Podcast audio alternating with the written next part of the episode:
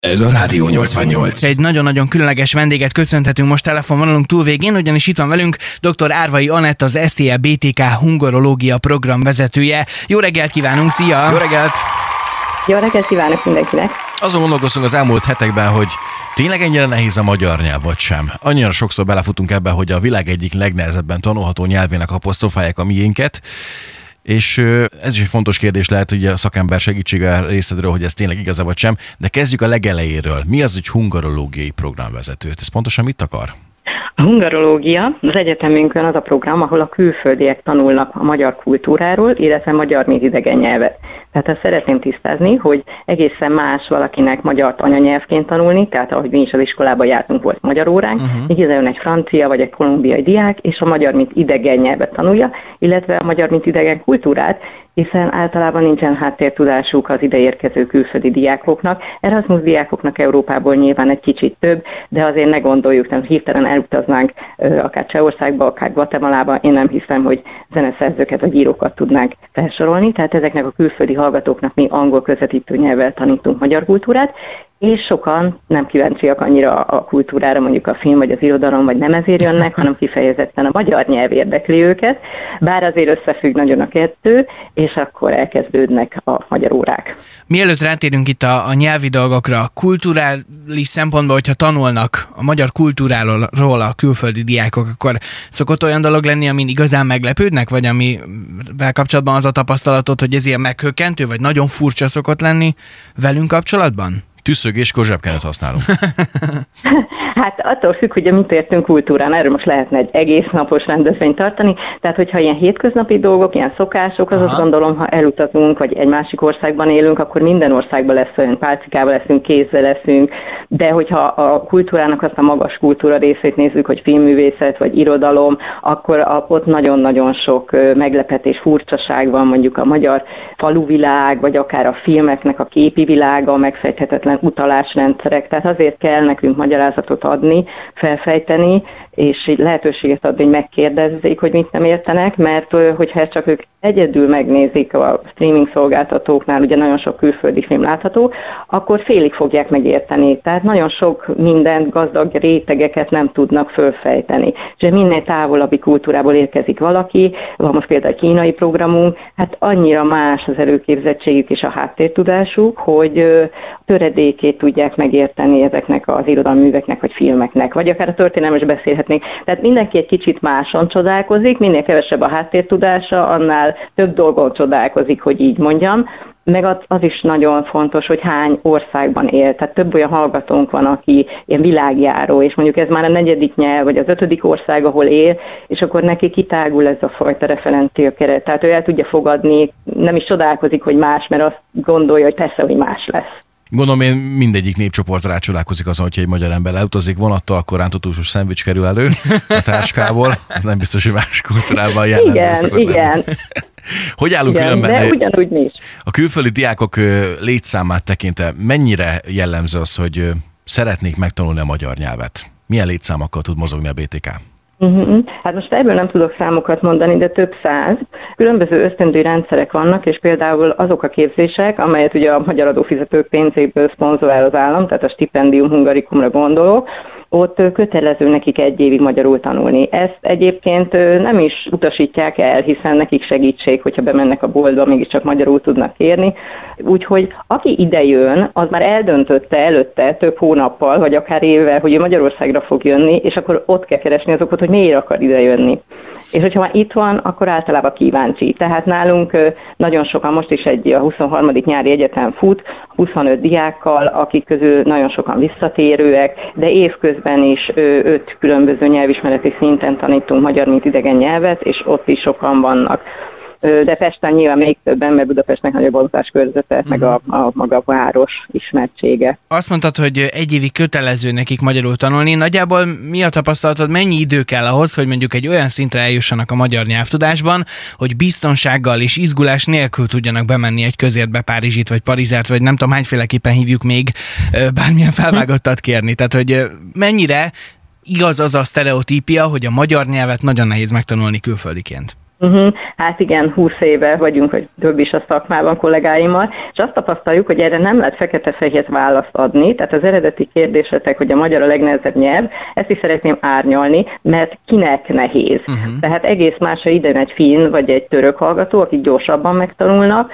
tehát nem, még csak nem is feltétlenül az, hogy ugyanazon a nyelvcsaládból származik, hanem mondjuk nyelvtipológiai is nézni kell, hogy az ő nyelvében vannak mondjuk ragok, akkor arra hozzá, ahhoz hozzászokott. Akkor az is fontos, ugye, hogy hányadik idegen nyelvként tanulja. Van-e tapasztalata a nyelvtanulásban? A másik meg az, hogy mennyire jó a tanár. Ezt szeretném kihangsúlyozni, mert régen borzalmas volt a magyar, mint idegen nyelvtanítás. Tehát általában csak elkezdtek az emberek valamit mondani, de nem tudták elmagyarázni a külföldinek a szabályszerűségeket. Aztán nagyon fontos a motiváció. Tehát van olyan iráni diák, akit le akar telepedni, dolgozni akar, akkor ő írtozatos energiákat fog beleölni a magyar tanulásba, szorgalmas lesz, és használni fogja. Tehát az, aki egy héten kétszer besétál az osztályterembe, magyar órára, aztán hazamegy, és egész nap a külföldi barátaival, vagy mondjuk otthon az otthoniakkal online csedeg, az ugye nagyon kevés inputot kap, tehát az nyilván lassan fog megtanulni. Tehát ha mondjuk nagyon átlagot nézem, akkor mondjuk hát magyarul azért kell egy-két év, amíg az összes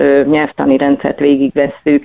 Az, hogy hogy kérünk Párizsit, meg ilyen egyszerű dolgok, amiket kérdeztél, azt meg lehet tanulni egy pár hét alatt, tehát úgy hívjuk, hogy túlélő magyar óra. Ilyet is tartunk, mert tiszteletben tartjuk, hogy valaki csak egy hónapig van itt, akkor neki Survival Hungarian kell, rendben van, akkor azt fogja kapni.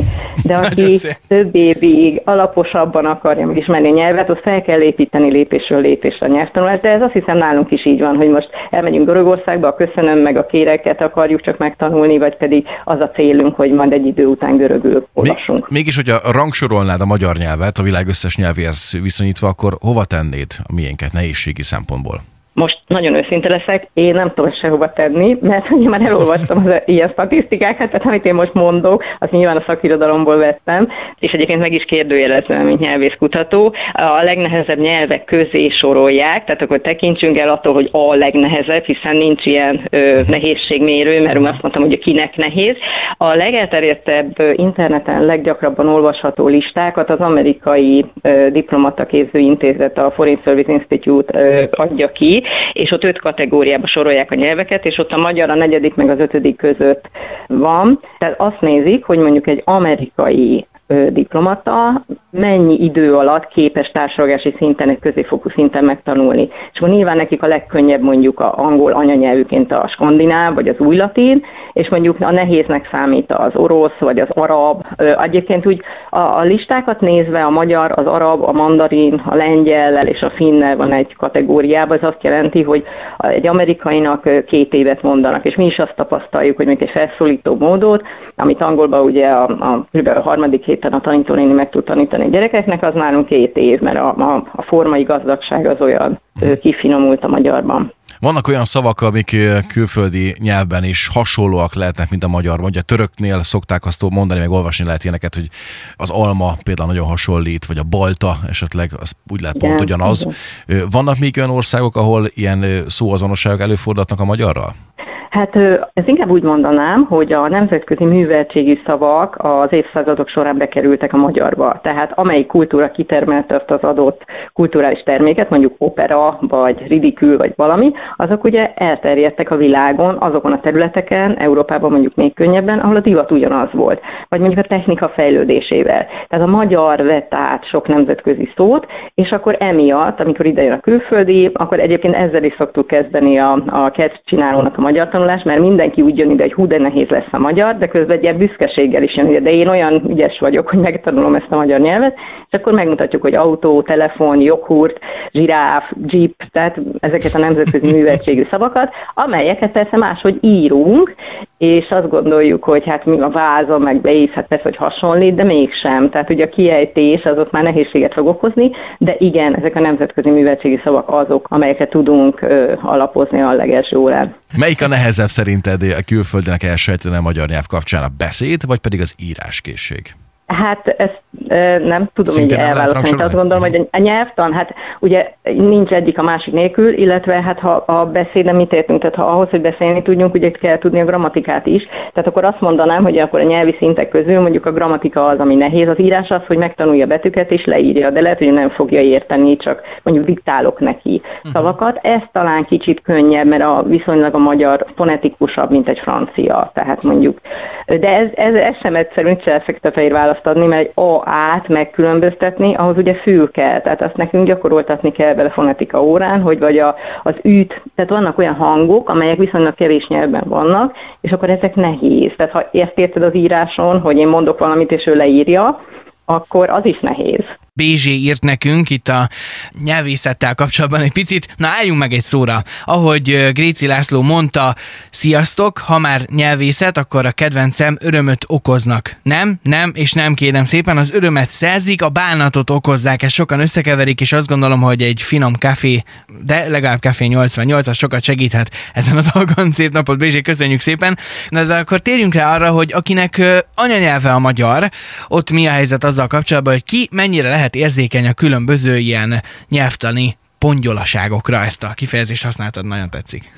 Igen, nagyon attól függ, a, nagy egyéni különbségek vannak, tehát hogy ki milyen iskolába járt, ki milyen családban szocializálódott, mondjuk a szülei rászóltak-e, hogy, hogy kisfiam, kislányom, ez csúnya szó, így ne beszéljél, vagy pedig mindenki csúnyán beszélt otthon, és mondjuk ez, ez benne volt a családi diskurzusban, tehát itt kezdődik az anyanyelv elsajátítás otthon tulajdonképpen, és utána majd az óvodában, az iskolában, hogy mit hall, tehát mi az, amit befogadunk, és akkor milyen tévéfilmeket nézünk, vagy milyen médiát hallgatunk, ez már egy nyelvi minta lesz, és akkor mi gyakorlatilag azért nem akarunk kilógni a közegünkből, tehát megpróbálunk alkalmazkodni. Tehát nagyon furcsa lenne, hogyha ilyen választékos, bonyolult szószerkezetekkel vagy mondatszerkezetekkel kommunikálnánk mondjuk a barátaink között egy sör mellett, de ugyanúgy nagyon furcsa lenne, hogyha egy hivatalos közegben, egy bankban rövidítésekkel vagy mondatvégekkel elnyelve kommunikálnánk. Tehát a fontos az, hogy sokféleképpen beszélünk, de tudjuk-e azt, hogy az adott szituáció milyen stílust kíván meg. És szerintem ez a kulcs, hogyha ez tudatosodik egy emberben, és tud váltani az egyes stílus rétegek között, akkor nincs probléma. Azért a problémát ott látom, hogy sok ember nincs vele tisztában, hogy például hogy magázok, hogy tegezek. Ez amúgy is egy nagyon nehéz kérdés, mert változóban van a magyar nyelvben, de egyébként a világban mindenhol és hogy, hogy mi az elvárás, tehát mikor leszek, mert az udvariasság a kulcs, tehát a kommunikációban ugye az a fontos, hogy a beszédpartnereimhez egy picit tudjak igazodni, hogy ne sértsem meg őket, és mondjuk a stílusommal se sértsem meg őket, de ehhez egy empátia is kell, meg, meg odafigyelés. Itt legyen kedves aláírni, uram. Okcső. Igen, meg kell válogatni hát, nyilván, hogy az ember mikor, milyen helyzetben és hogyan beszél, és számomra egyébként ez egy, ez egy nagy kérdés, sőt, akár úgy is mondhatom, hogy tök nagy kérdés, hogy mondjuk egy-egy ilyen furcsa kifejezés, vagy egy-egy ilyen rövidítés, vagy szlengesebb kifejezés, az mennyire fér bele. Például mondjuk itt a mi reggeli műsorunkban, mi azért nyilván egy közvetlenebb hangnemet próbálunk felvenni a, a kedves hallgatóinkkal, de hozzáteszem, hogy még évekkel ezelőtt, amikor elkezdtem itt dolgozni a rádiónál, és azóta igyekszem ezt nagyon-nagyon kerülni, egy, egy kedves hallgató nem annyira kedvesen hívott fel, és olyan szinten lesz idott, hogy az valami hihetetlen, mertem azt mondani, hogy nem is tudom, kopáncs magasságában mér a trafipax. És elmondta, hogy olyan nincsen, hogy kopáncs magasságában, amit meg is értek, hogy ez nyelvtanilag helytelen dolog, azóta kopáncsnál mér maximum a trafi is, és ezekre értem, hogy, hogy igyekszik az ember odafigyelni, de én meg sokszor érzem azt, hogy van, amikor túlzásba tudunk esni, mert hogyha érti a másik, hogy mit akarunk mondani, akkor szerintem ezzel nagy baj nincsen. Hát most én többféle szempontról beszélgetünk, tehát igen, tehát ha azt nézzük a kommunikáció sikerességének, hogy átmenjen az ügye, üzenet, akkor tulajdonképpen persze ezt meg lehet fogalmazni többféle stílusréteggel, többféle formában, tehát mondhatom a piacon, hogy kobiubi, meg azt is mondhatom, hogy kovászos uborka, de az, hogy ez valakinek hogy mennyire tetszik, vagy a, neki milyen igényessége van, vagy hogy milyen környezetben nőtt fel, tehát azt gondolom, aki mindenki érzi, hogy megüti valami a fülét. Tehát az egy ilyen ösztönös dolog, az azt jelenti, hogy a neveltetéséből fakadóan ő nem ehhez szokott, neki ez furcsa, de ezt most egy nagyon, egy hasonlat, nagyon egyszerűen érthető hasonlattal a ruha. Tehát elmegyek mondjuk a színházba, vagy az operába, és azt látom, hogy valaki oda farmerbe megy, vagy nem tudom, mondjuk bikinibe, akkor ugye lehet, hogy nálam az kiüti a biztosítékot. De van olyan, aki azt mondja, hogy hát nem számít az a lényeg, hogy beleéli magát a darabba, vagy a zenébe, és akkor azt ő élvezi, és nekem, engem nem zavar, mert nem én öltözöm úgy, de valaki meg azt mondja, hogy de hát azért mégiscsak a hely szelleme. Tehát ezek az elvárások, ezek nagyon összetettek, ezek ilyen szociológiai kérdések. És igen, vannak olyan emberek, akik ugye azért azt látjuk, hogy, és az egész világban ezt mondanám, mert a külföldi diákokkal is szoktunk erről beszélgetni, ugye ez a rövidítés, meg a slang, az a fiatal nyelvhasználóknak a, a sajátossága. És akkor vannak olyan közegek, ahol ez stigmatizált, ahol nem lehet úgy beszélni. Most, ha két olyan ember találkozik, aki, aki más közegből jött, akkor nagyon heves érzelmeket vált ki. Szóval, hogy igazából én megértem az összes felet, megint azt mondom, hogy a szituációhoz nak függően. Most az, hogy egy rádióműsor hova pozícionálja magát, tehát hogy mennyire engedi, vagy mennyire olyan a közössége, ugye ki a hallgatóság, kinek akarom elmondani, tehát akadémikusok hallgatják a műsort, vagy, vagy, vagy reggel fölébredtünk, és akkor bárki, és akkor ez a lazább stílus, ez, ez az, ami az embereknek jól esik, akkor nyilván a műsor a sikeressége miatt oda pozícionálja a nyelvhasználatát is. Tehát ez így, így ez ilyen kereslet-kínálat összeegyeztetése szerintem. Szóval én, én nem szeretek így nagyon. Az más, hogyha nekem valaki bead egy egyetemi dolgozatot, aminek megvannak a formai követelményei, ezt előre elmondom, semmiképpen nem utánom előtte, és akkor annak meg kell felelni, ez egy szabályrendszer. Hát olyan, mint hogyha vásárolok a boltba egy terméket, akkor elvárom, hogy az tisztán legyen odatéve, hogy az legyen benne ami, tehát ez szerintem ez egy minőség. Te, mint nyelvész, mit, nyelvhasználatban is így. te, mint nyelvész, mit gondolsz arról, hogy a magyar nyelv is, mint minden más nyelv, formálódik és változik? Milyen irányba halad a miénk? És itt Abszolút, formálódik, változik, Abszolút változik, a slang az egy, az egy ilyen rövidebb, általában ilyen rövidítéseken, meg slang szavak, az a szókincsnek egy része, ami mindig volt és mindig lesz. Ez a, a leggyakrabban változó része a magyar nyelvnek. Én például soha nem tanítok, vagy óvakodom attól, hogy külföldieknek slanget tanítsak, mert megtanítottam mondjuk öt évvel ezelőtt, hogy de király, és akkor úgy nagyon jól érzi magát a külföldi, kimegy, és akkor tud ilyet mondani, és mindenki rácsodálkozik, hogy hú, de jól tudja magyar. Visszajön hat év múlva, és észreveszi, hogy mindenki kineveti, mert már senki nem mondja azt, hogy de király király, mert most már máshogy mondjuk azt, hogy valami nagyon szuper, tehát ezzel vigyázni kell, minden nyelv változik, és ez természetes velejárója a nyelvhasználatnak, hiszen a kultúra lenyomata a nyelv, tehát ha kultúránk változik, akkor a nyelvhasználat is változni fog. És ezt nem lehet megállítani, de természetesen, mint mondtam, vannak olyan szituációk, ahol azért ragaszkodni kell ahhoz, hogy, hogy megfelelő stílusban, minőségben, udvariasságban szóljunk a másikhoz. Tehát ilyen szempontból az ilyen kötöttebb stílusok vagy ö, ö, írásformák, mondjuk egy, a, a hivatalos kommunikációban, vagy a, a, a sajtónyelvben, az meg kell tartani bizonyos standardeket, különben én úgy gondolom, különben azért ö, igénytelen lesz a nyelvhasználatunk. De ugye a hétköznapi nyelven az emberek hogy beszélnek, az valóban nyelvhelységi szempontból mondjuk egy magyar szemináriumon hibás lenne. Uh-huh. De ez a világban mindenhol így van. Világos. Olyan előfordult már veled egyébként, Anett, hogy ha nem mint egyetemi oktató minőségedben voltál egy hivatalos szituációban, akkor valakit kijavítottál, mert annyira bántotta a füledet, hogy valamit helytelenül mondott? Nem, én ilyet sosem csinálok, mert én, én nekem egy a fontos, hogy azt vizsgálom meg abban a szituációban, hogy direkt akart engem bántani, vagy ez csak az ő nyelvhasználata, és ha nem akart direkt bántani,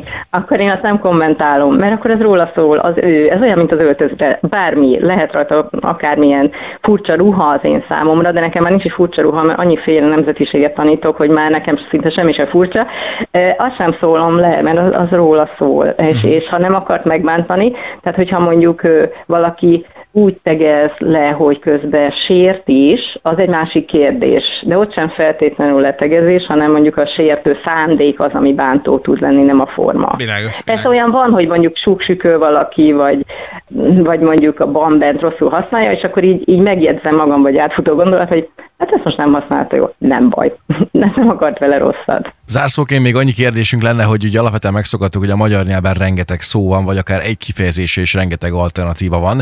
Ez különben más nyelvekre is jellemző, hogy egyetlen egy dolgot többféleképpen is el lehet mondani, vagy ez a magyar nyelvnek a sajátossága és szépsége?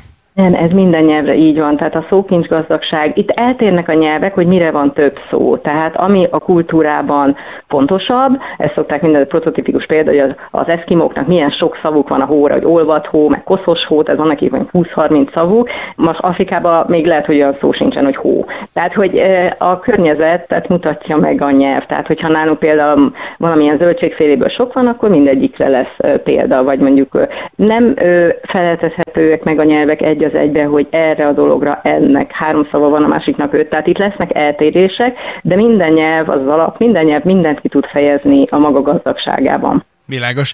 Anett, nagyon szépen köszönjük, és hát akkor további jó munkát kívánunk neked, meg üdvözöljük a hallgatókat. Magyar nyelven adták nekik az üdvözletünket, reméljük, hogy, hogy már olyan szinten vannak, hogy mindent megértenek majd ebből. És további szép napot, jó munkát kívánunk neked. Köszönöm szépen a meghívást, minden jó szép napot. Köszönjük már, hogy a csát, csát megtentott neki. szép napot, szia, szia, ciao. Szia. szia. a Rádió 88.